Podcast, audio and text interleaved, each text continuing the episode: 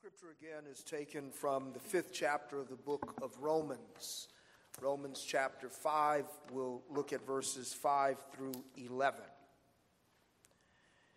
And hope does not put us to shame, because God's love has been poured into our hearts through his Holy Spirit who has been given to us. For while we were still weak at the right time, Christ died for the ungodly. For one will scar- scarcely die for a righteous person, though perhaps for a good person one would dare would even uh, would dare even to die. But God shows his love for us that while we were still sinners, Christ died for us. Since therefore we have now been justified by his blood, much more we shall be saved by him from the wrath of God. For if we, if while we were enemies, we were reconciled to God by the death of his Son, much more now that we are reconciled shall we be saved by his life. More than that, we also rejoice in God through our Lord Jesus Christ, through whom we now have received reconciliation. May God richly bless both the reading and the hearing of his holy word. Today is Reformation Sunday, and we rejoice in that. Uh, in Reformation Sunday, we celebrate the doctrinal disputes that gave birth to what has, what is called Protestant Christianity. I never will forget a number of years ago on White Horse Inn, we had a guest who was from the Roman Catholic Church just kind of discussing the differences between the two, Roman Catholicism and Protestantism, and he made the interesting observation which none of us could disagree with. And he pointed out that the average American evangelical is closer to the theology of the Roman Catholic Church than they are to the theology of Martin Luther. And we digested that, and we bemoaned the fact not only of how true that is, but how also it is equally true that many people are Protestant only by default. In other words, we are Protestant simply because we're not Catholic. And many are not even not Catholic for the right reason.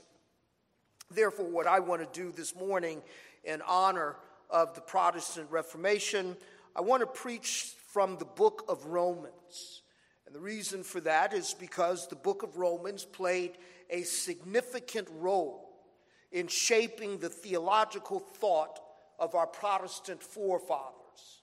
It was as they pored over the scriptures and camped out in the book of Romans that they were able to come away with clear articulations of various aspects of the Christian faith, particularly the doctrine of justification by grace alone, through faith alone, in Christ alone.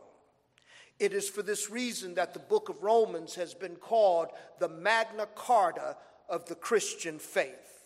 And so this morning I want to preach from the book of Romans, but I also have chosen this particular text for two specific reasons. I've chosen this particular text, number one, because it presents both the context and the content of the gospel message in a very clear and concise and condensed manner. The context of the gospel, in other words, if the gospel, the word gospel simply means good news. And if the good news, if the gospel is the good news, the context of the gospel is the corresponding bad news. So this text deals with both the good news and the bad news that the good news is an answer to. But a second reason we've chosen this text is because in this text, the gospel is set forth in a Trinitarian formula. All three persons of the Godhead are presented as playing a significant part of the gospel message, which we will see as we unfold this particular text. So let's let's begin.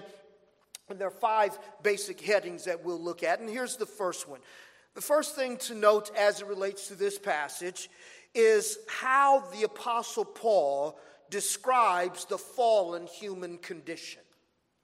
how the Apostle Paul describes the fallen human condition. Now, one of this is one of the reasons this is important for distinguishing Catholicism from Protestantism is because both Catholics and Protestants agree with the fall. In other words, we both acknowledge that there was a fall that took place. But but the, the, the Protest, our Protestant forefathers understood the effects of the fall in a particular way as they re- reasoned from the Scriptures. That being the case, Paul in this text describes the fallen human condition along four lines.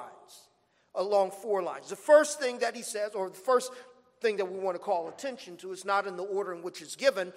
But one way that Paul describes the fallen human condition is in verse eight, where he says that we are sinners. Where we are, he says that we are sinners. That word is, is important. What it means to be a sinner, literally, it means to miss the mark. A sinner is one who misses the mark.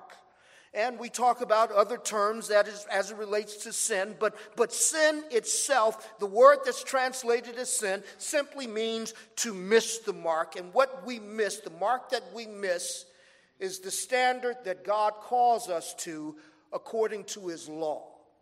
It's for this reason that Paul in Romans chapter three, verse twenty-three, says that all have sinned and come short of the glory of God, which is to say that all have sinned, and the reason what makes them sinners is they fall short of the mark that God has called us to, which is the righteousness that he requires in his holy law.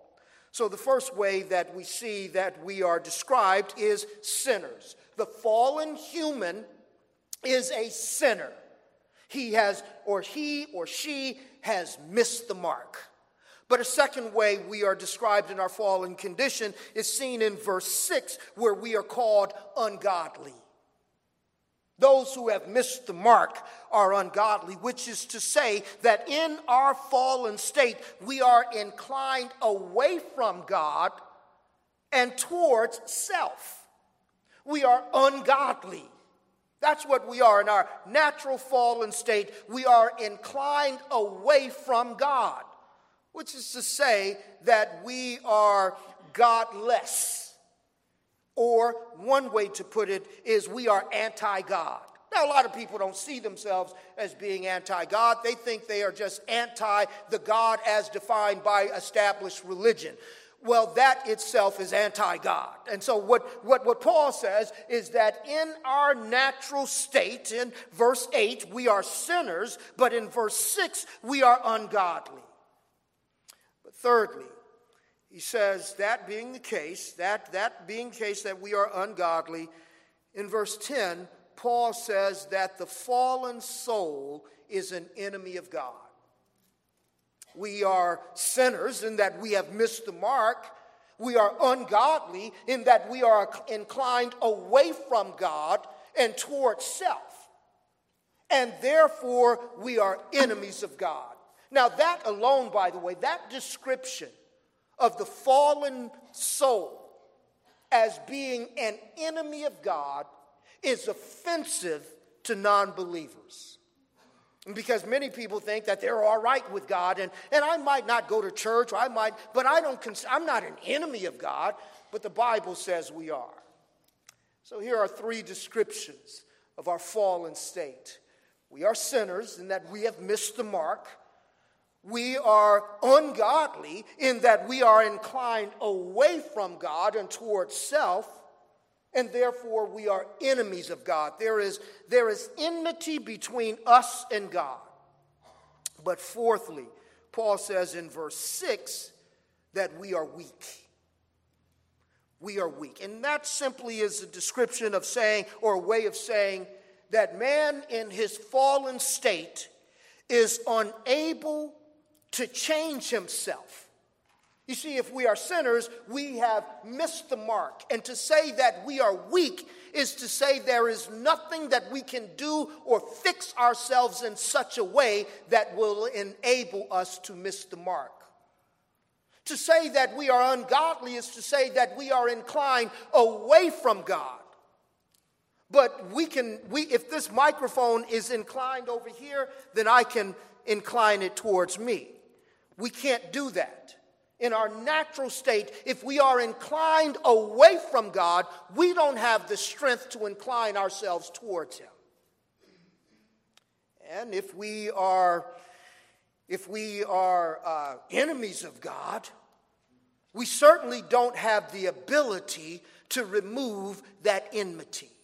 Therefore, Paul says in verse six, while we were weak. So therefore, Paul's description of the fallen human condition is that we are sinners who have missed the mark. We are ungodly in that we are inclined away from God. We are enemies of God, and we are too weak to fix ourselves. Now, that's, that's part of the distinction between Roman Catholicism and Protestantism. That fourfold description of man, we descri- Paul describes it elsewhere in Ephesians as being dead in trespasses and sins. That not only distinguishes us from Roman Catholicism, but also from various branches of Christian thought. For instance, in Arminian thought, the idea is that we are weakened, but we can, with strength, we can do more, is, or that we are not completely dead, or that there is an, a, a slight ability where we can just, with the right assistance, now move in the right direction. Or the Pelagian thought. The Pelagian thought, the fifth century British monk who said that Adam's sin only directly affected him and it affected us by way of an example. So therefore, if you follow Adam's example, then you will fall into his state. But we come here perfectly able to do everything that God requires, or else he wouldn't require it. But that's not the way Paul describes it. You see, Paul describes us as being sinners who have missed the mark, inclined away from the mark, and enemies because we've missed it, and then unable to do anything about it. But that's the first thing. The second thing that we look at, we'll look at, is a consideration of God the Father. God the Father. And there are three things in particular that we will look at what Paul says about God the Father in this particular passage. In the first place, God is the one whose laws that we have transgressed, and therefore it is his wrath that we need to be delivered from. Paul makes this point in verse nine in particular when he talks about the blood of Christ. He says, since therefore we have now been justified by his blood, much more shall we be saved by him from the wrath of God. And the wrath of God there refers to the God the Father. So therefore, God the Father is portrayed here as the one whose law it is that we have transgressed. And because we have transgressed his law, we are therefore under his wrath. And so God the Father is portrayed here as the one whose wrath we need to be delivered from, and he is the one that we need to be reconciled to. Whatever else we need, whatever else the gospel does, the gospel reconciles us to God the Father and removes the wrath of God the Father. There are many in the Christian church and some and many outside of the Christian church that are ashamed of God's wrath. But it's it's it's funny, we're not they're, they're ashamed of God's wrath, but not their own. Humans have wrath too. And that's because we are created in the image of God. So our wrath somehow is justified, but the one who is holy of all, the most holy of all, has no room to have wrath. We have anger, but God has wrath. And salvation is a matter of being delivered from his wrath, and it is a matter of being reconciled to him so that his wrath is turned away. It is God the Father. Now, we know that ultimately we are in fellowship with the triune God, but God the Father is the one whose wrath is upon us. Secondly, we see in these verses that if it is the wrath of God the Father from which we have been delivered, it is the love of God the Father that actually triggers our salvation. It is the love of the Father. We speak of the wrath of the Father by which we have been saved, but in verse eight it makes it clear that it is the love of God that triggers our salvation. Verse eight says, "But God shows his love for us, that while we were still sinners, Christ died for us." You see, brothers and sisters, it's hard for some people to reconcile God has, as having both love and wrath. But it's, it's clear it's part of his character. In fact, we've preached elsewhere concerning the wrath of God. God's wrath is really an expression of his holiness. Because God's wrath, if what he has done is good and what he has required in his law is holy and just, then God's wrath is his righteous response to that which is contrary to what he, what he intends. And so God's wrath is what we are delivered from. But here's the beautiful part of the gospel. It is God's love that delivers us from his wrath.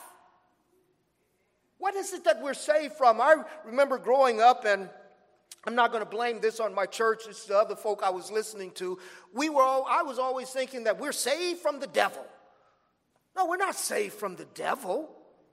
We're, we're, we're saved from the clutches of the devil, not in the afterlife, but in this life. How many of us grew up thinking that the devil is in charge of hell? So when you say, when go to the devil. No, we, devil is not in charge of, in fact, at this point, he ain't in charge of anything but sinners.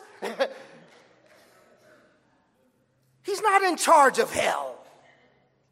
We are saved from the clutches of Satan, in whose, whose manner we walk outside of Christ. Brothers and sisters, what we're ultimately saved from is the wrath of God. Now, granted, he saves us by his love, but we are saved from his wrath. God saves us from himself through the person of his Son. But thirdly, we see that not only is God the Father the one whose wrath that we are saved from, and it is the love of God the Father that triggers our salvation. But thirdly, rejoicing in God the Father is the end or aim of our salvation. In fact, that's a, that's a good description of the Christian life, that we are rejoicing in God the Father. Yes, we praise God for Christ, but we, we rejoice in God the Father. Verse eleven. Verse eleven says that more than that, we also rejoice in God through the Lord, our Lord Jesus Christ, through whom we have now received reconciliation. The sixteenth century Protestant or Puritan preacher William Perkins expresses it this way. He says, "Our first and principal joy must be that we are in God's favor, reconciled to God by Christ. All other petty joys flow from this and is, and is suitable to this." And what is this? That we now get to rejoice in God the Father. God the Father, whose wrath we were under, whose law we have fallen short of, but whose love has reconciled us to him and has removed his wrath, we are now rejoicing in him. So the end of our salvation is to rejoice in God the Father. Paul in Ephesians one says that he has chosen us in him since before the foundation of the world, that we might stand before him holy and perfect and in love. And in love with who? In love with God the Father. Well, that brings us to a third thought, and that is God the Son. We see God the Father. It is his wrath that we have been delivered from. It is his, it is to him that we have been reconciled to. It is his love that has, has triggered our salvation, and certainly rejoicing in him is the end for which we have been saved. But we also see in this passage emphasis on God the Son. Three things that are seen here. God the Son is the means by which the wrath of the Father has been, as, as has been portrayed. It is by the Son that the wrath has been averted, but there are three things that we want to look at. Number one, in verse eleven, it portrays the death of Christ as the demonstration of the Father's love to us. Think about that. It is the, the, the, how does God the Father show his love to us? He shows, as part of his, uh, the demonstration of his love is in the death of his Son on the cross. Again, in verse eleven. More than that, we also rejoice in God through our Lord Jesus Christ, through, through whom we have received reconciliation. But the reason we have received reconciliation is because it says that in verse ten, while we were enemies, we were reconciled to God by the death of Christ on the cross. So the Father, the love of the Father, that is demonstrated. We are told earlier that the love, that, that God's love for us. In fact, John three sixteen, for God so loved the world that he gave us his only begotten Son. But he didn't just send him into the world. He sent him to the cross. The rationale of the Apostle Paul later in Romans chapter eight says, if why, how could he not give us all things? How, how, how, can we, how can we not expect him to love us if he who has not spared his own Son? In other words, that he has offered him up as a living sacrifice as proof of God's love for us. Brothers and sisters, if you want to know if God loves you, don't look at your bank account. If you want to know if God loves you, don't look at all of the obituaries that, of the funerals that you've gone to from loved ones that, you, that you've had in your life. If you want to know about God's love, you discover God's love through the dynamics of his Son on the cross. Because there is a, a, there is a direct correlation between the affection of God's love, God's favorable affection towards us, and the wrath that he pours out on, on his Son on the cross. Proof and demonstration of the Father's love is seen not just in the life, but in the very nature of the death of his Son. But God the Son, not only is his death the means by which the love of the Father is communicated to us. In verse nine, it says that we have justification through his blood. Look at verse nine. It says, since therefore we have now, or since therefore we have now been justified by his blood. Think about that. And again, this is the, the very concept of justification is one of the major differences between Protestants and, and, and, and Catholics. We have been justified by his blood, by the blood of the Son.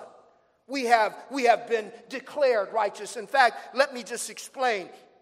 In the doctrine of justification, we maintain that God declares sinners to be righteous, because he credits them with the righteousness of his Son. In Roman Catholicism, the idea of justification is how we can become righteous.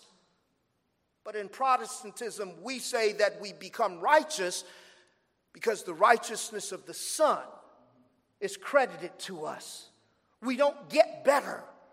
We just get covered. Brothers and sisters, understand that the reason that we have justification, in other words, by justification, that means we have a right legal standing before the Father.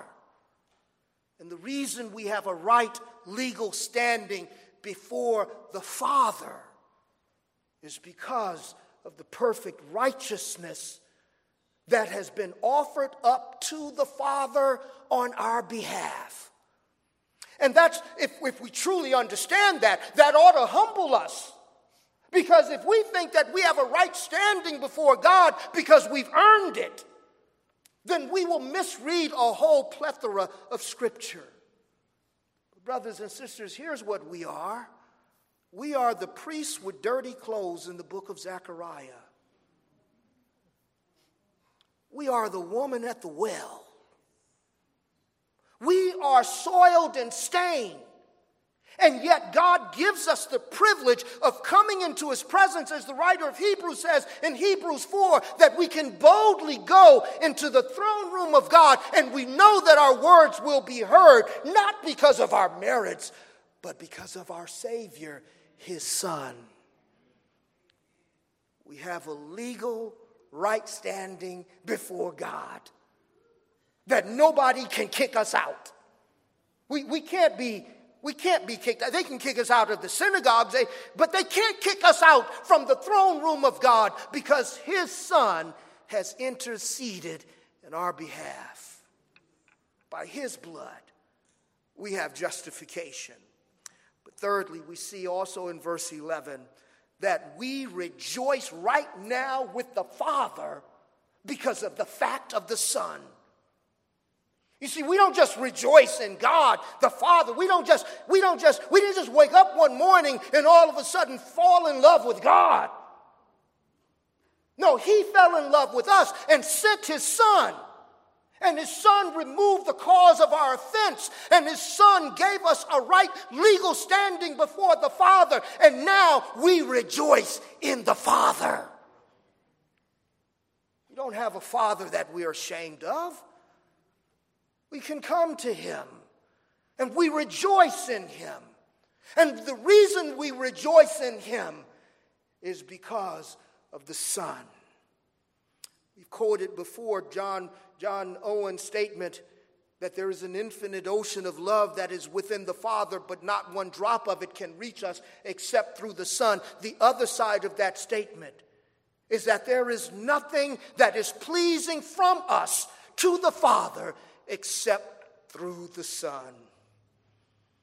Brothers and sisters, we can't talk about how much we love the Son without rejoicing in the Father. And we cannot rejoice fully in the Father without rejoicing in what God has given us in the Son.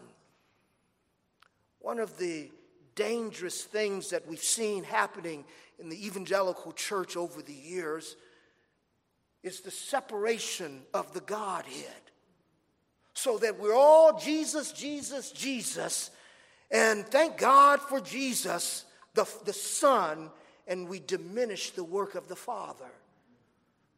But the reason for the Son is so that we could stand before the Father without shame, without guilt, but certainly in love. So therefore, the, the, the, the love of the Father is communicated to us through the Son, or demonstrated to us through the Son. Well, that brings me to a fourth thing, and we'll touch on this rather briefly. The work of the Son that reconciles us to the Father is conveyed to us by the Holy Spirit. The work of the Son who reconciles us to the Father is conveyed and communicated to us by the Holy Spirit. In verse five, it says that hope does not make us ashamed, but the Holy Spirit has been poured profusely into our hearts. And what he's conveyed to us, what he has done, is he has, he has poured to our hearts the love of the Father, the love of the Father which has been received through the, or demonstrated through the work of the Son. The Holy Spirit, in other words, communicates to us God's love to us through the work of the Son. And notice the way Paul ends verse five, the Holy Spirit has been poured abroad in our hearts, um, that is communicated. The love of uh, the love of the Father has been poured into our hearts by the Holy Spirit, who has been given to us. And who gave us the Spirit?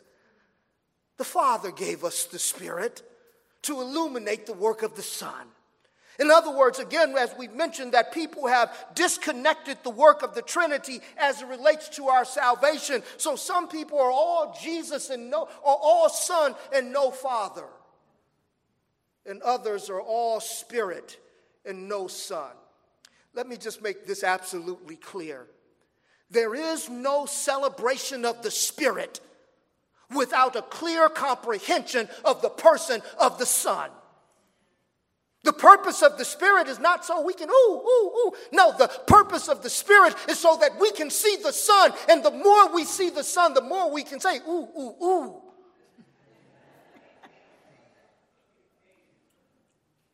The purpose of the Spirit is to illuminate the work of the Son. And the work of the Son is to bring praise to the, the glory of the Father. They work together.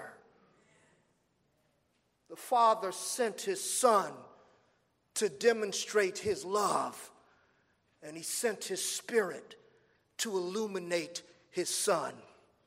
And just like we cannot know the Father without the Son, we cannot claim knowledge of the Spirit and be ignorant of the Son.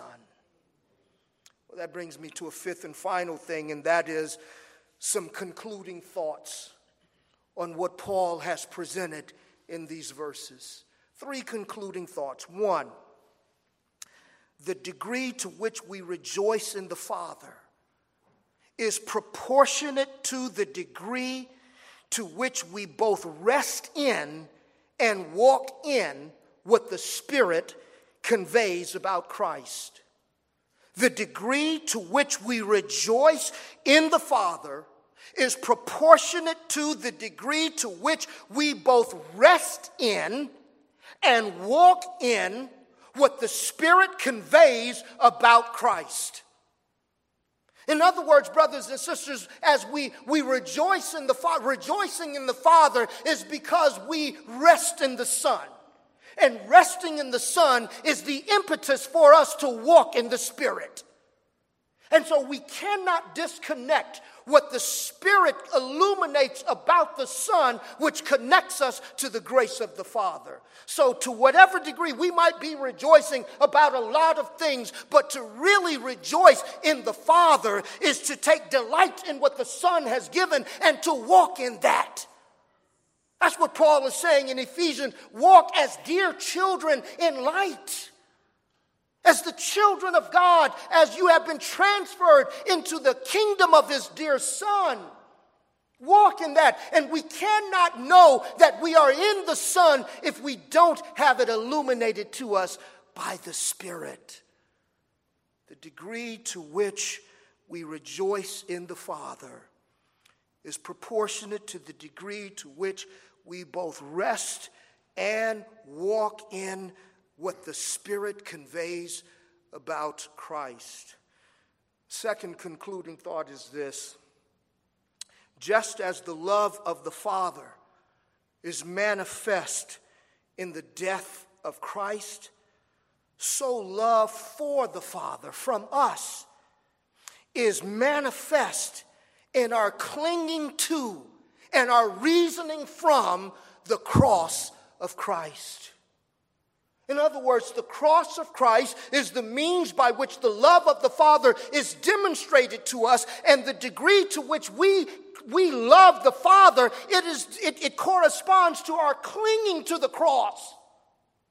And not just clinging to it, but reasoning from the cross. Look at what Paul says in Ephesians, Ephesians chapter six, right around the end of his his his uh, his letter, and he said a great deal about God's grace in Christ, and he has this final thought concerning the cross of Christ. And he says this, and we'll look at verse, um, we'll, we'll, we'll look at, at verse, let's see, or excuse me, chapter, yeah, Ephesians chapter six, and we'll look at, Uh, let's see, let's jump down to, we'll look at, uh, beginning in verse Let's begin in verse uh, fourteen or twelve. Let's begin in verse twelve. Um, or, or beginning in, in verse, in, in verse uh, sixteen.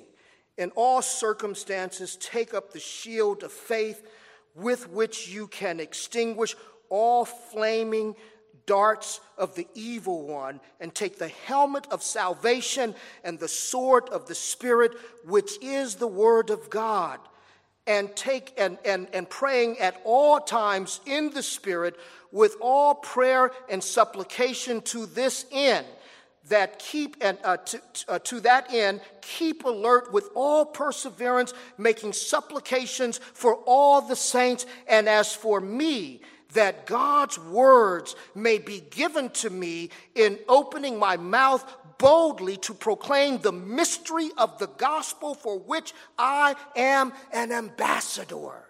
And the message of the gospel is anchored in the cross of Christ. And it's for this reason, not only that, that is the sword of the Spirit. In other words, the Spirit is the weapon that we use, as, or the Spirit illumines the word of God so that we are able to bring into submission anything that exalts itself against the knowledge of Christ, as Paul says in Second Corinthians chapter, uh, chapter ten. But, but here's what we want to close with in this thought, is in Galatians, Galatians where Paul, again at the end of the letter here, and he talks about the cross of Christ. So it is the Spirit through prayer and through supplication that enlarges the work of Christ on the cross, and it is through the Spirit that we have a right view of the cross, and as we cling to the cross, then we demonstrate our love towards God. In Galatians, the final chapter, again, chapter six, and he says this, um, we'll begin in verse nine or verse six. Let no one who is taught the word, uh, or let the one who is taught the word share, or excuse me, I want to jump down to verse eleven. Uh, so you see with what large letters I am writing to you with my own hand. It is those who want to make a good showing in the flesh who would force you to be circumcised, and only in order that they may not be persecuted for the cross of Christ. And here is where the illuminating work of the Spirit through prayer and through the Word enables us to have a right grasp of the cross of Christ. So therefore, Paul says this, he says, for even those who are circumcised do not themselves keep the law, but they desire to have you circumcised that they may boast in the flesh. But far be it from me to boast except in the cross of our Lord Jesus Christ, by whom or by which the world has been crucified to me and I to the world. Brothers and sisters, the cross demonstrates God's love for us, and our love for him is demonstrated in our clinging to the cross, which is manifest by the Spirit through the Word, and therefore our petitions are to him through the knowledge of the cross. So by the cross, we are crucified to the world, and the world is crucified to us. But here's a third and final concluding thought. The wonder of grace and the motive for godliness is the fact of what we were by nature and now the fact of what we are by grace. The wonder of grace and the motive for godliness is the fact of what we were by nature. And what were we by nature? We've already seen the four things. We were sinners. We were ungodly. We were enemies. And we were weakened to the point that we could not change it. That's what we were by nature. But what are we by grace? Reconciled to God. Children of the Most High God. Heirs with Christ. Or heirs of God, and even joint heirs with Christ.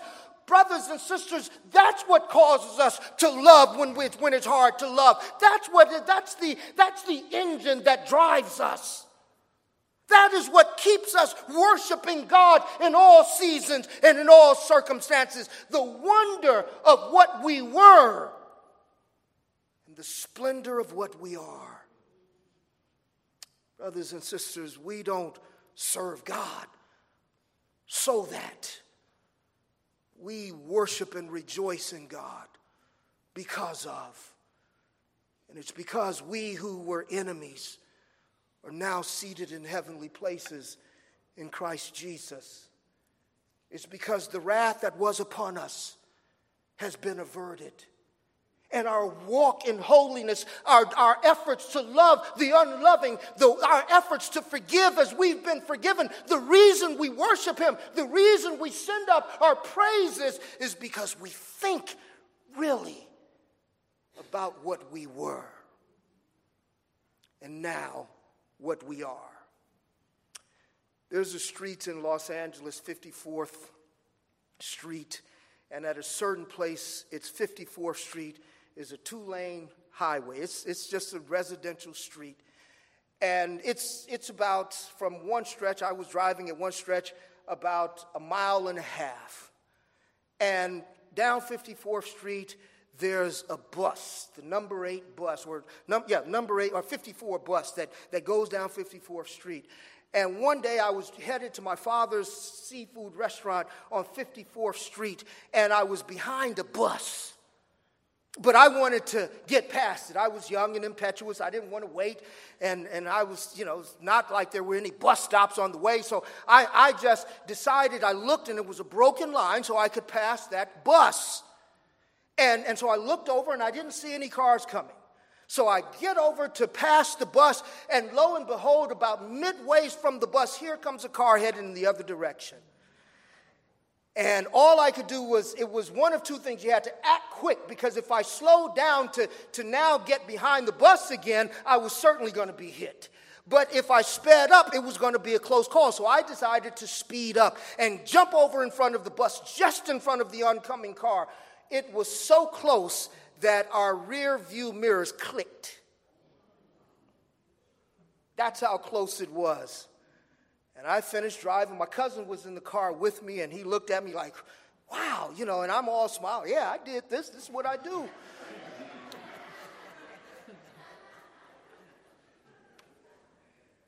And when I got to the drive, to the parking lot of my father's restaurant, I turned off the engine. And my hands shook so bad because it dawned on me what I'd been saved from, how close I came to not making it. My cousin got ready. He was all teasing, and when he saw what had come over me, he got silent, because we realized something disastrous had just passed. Brothers and sisters, my concern with Christian life light is that oftentimes we gather in God's name,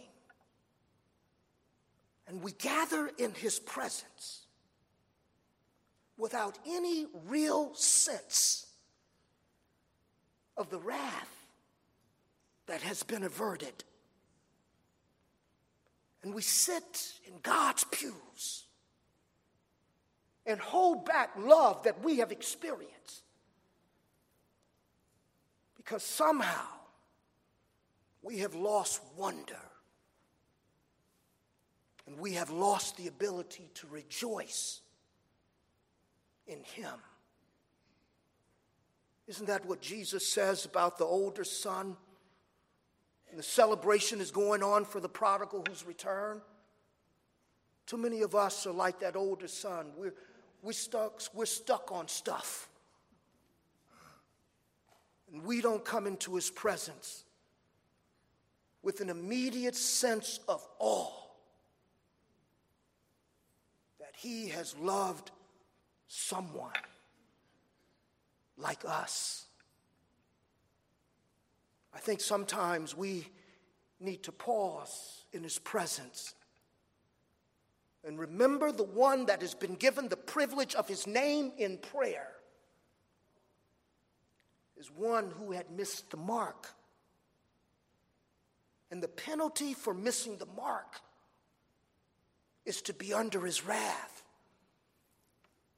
But in his love, he has removed his wrath. And by the blood of his son, he's reconciled you to himself.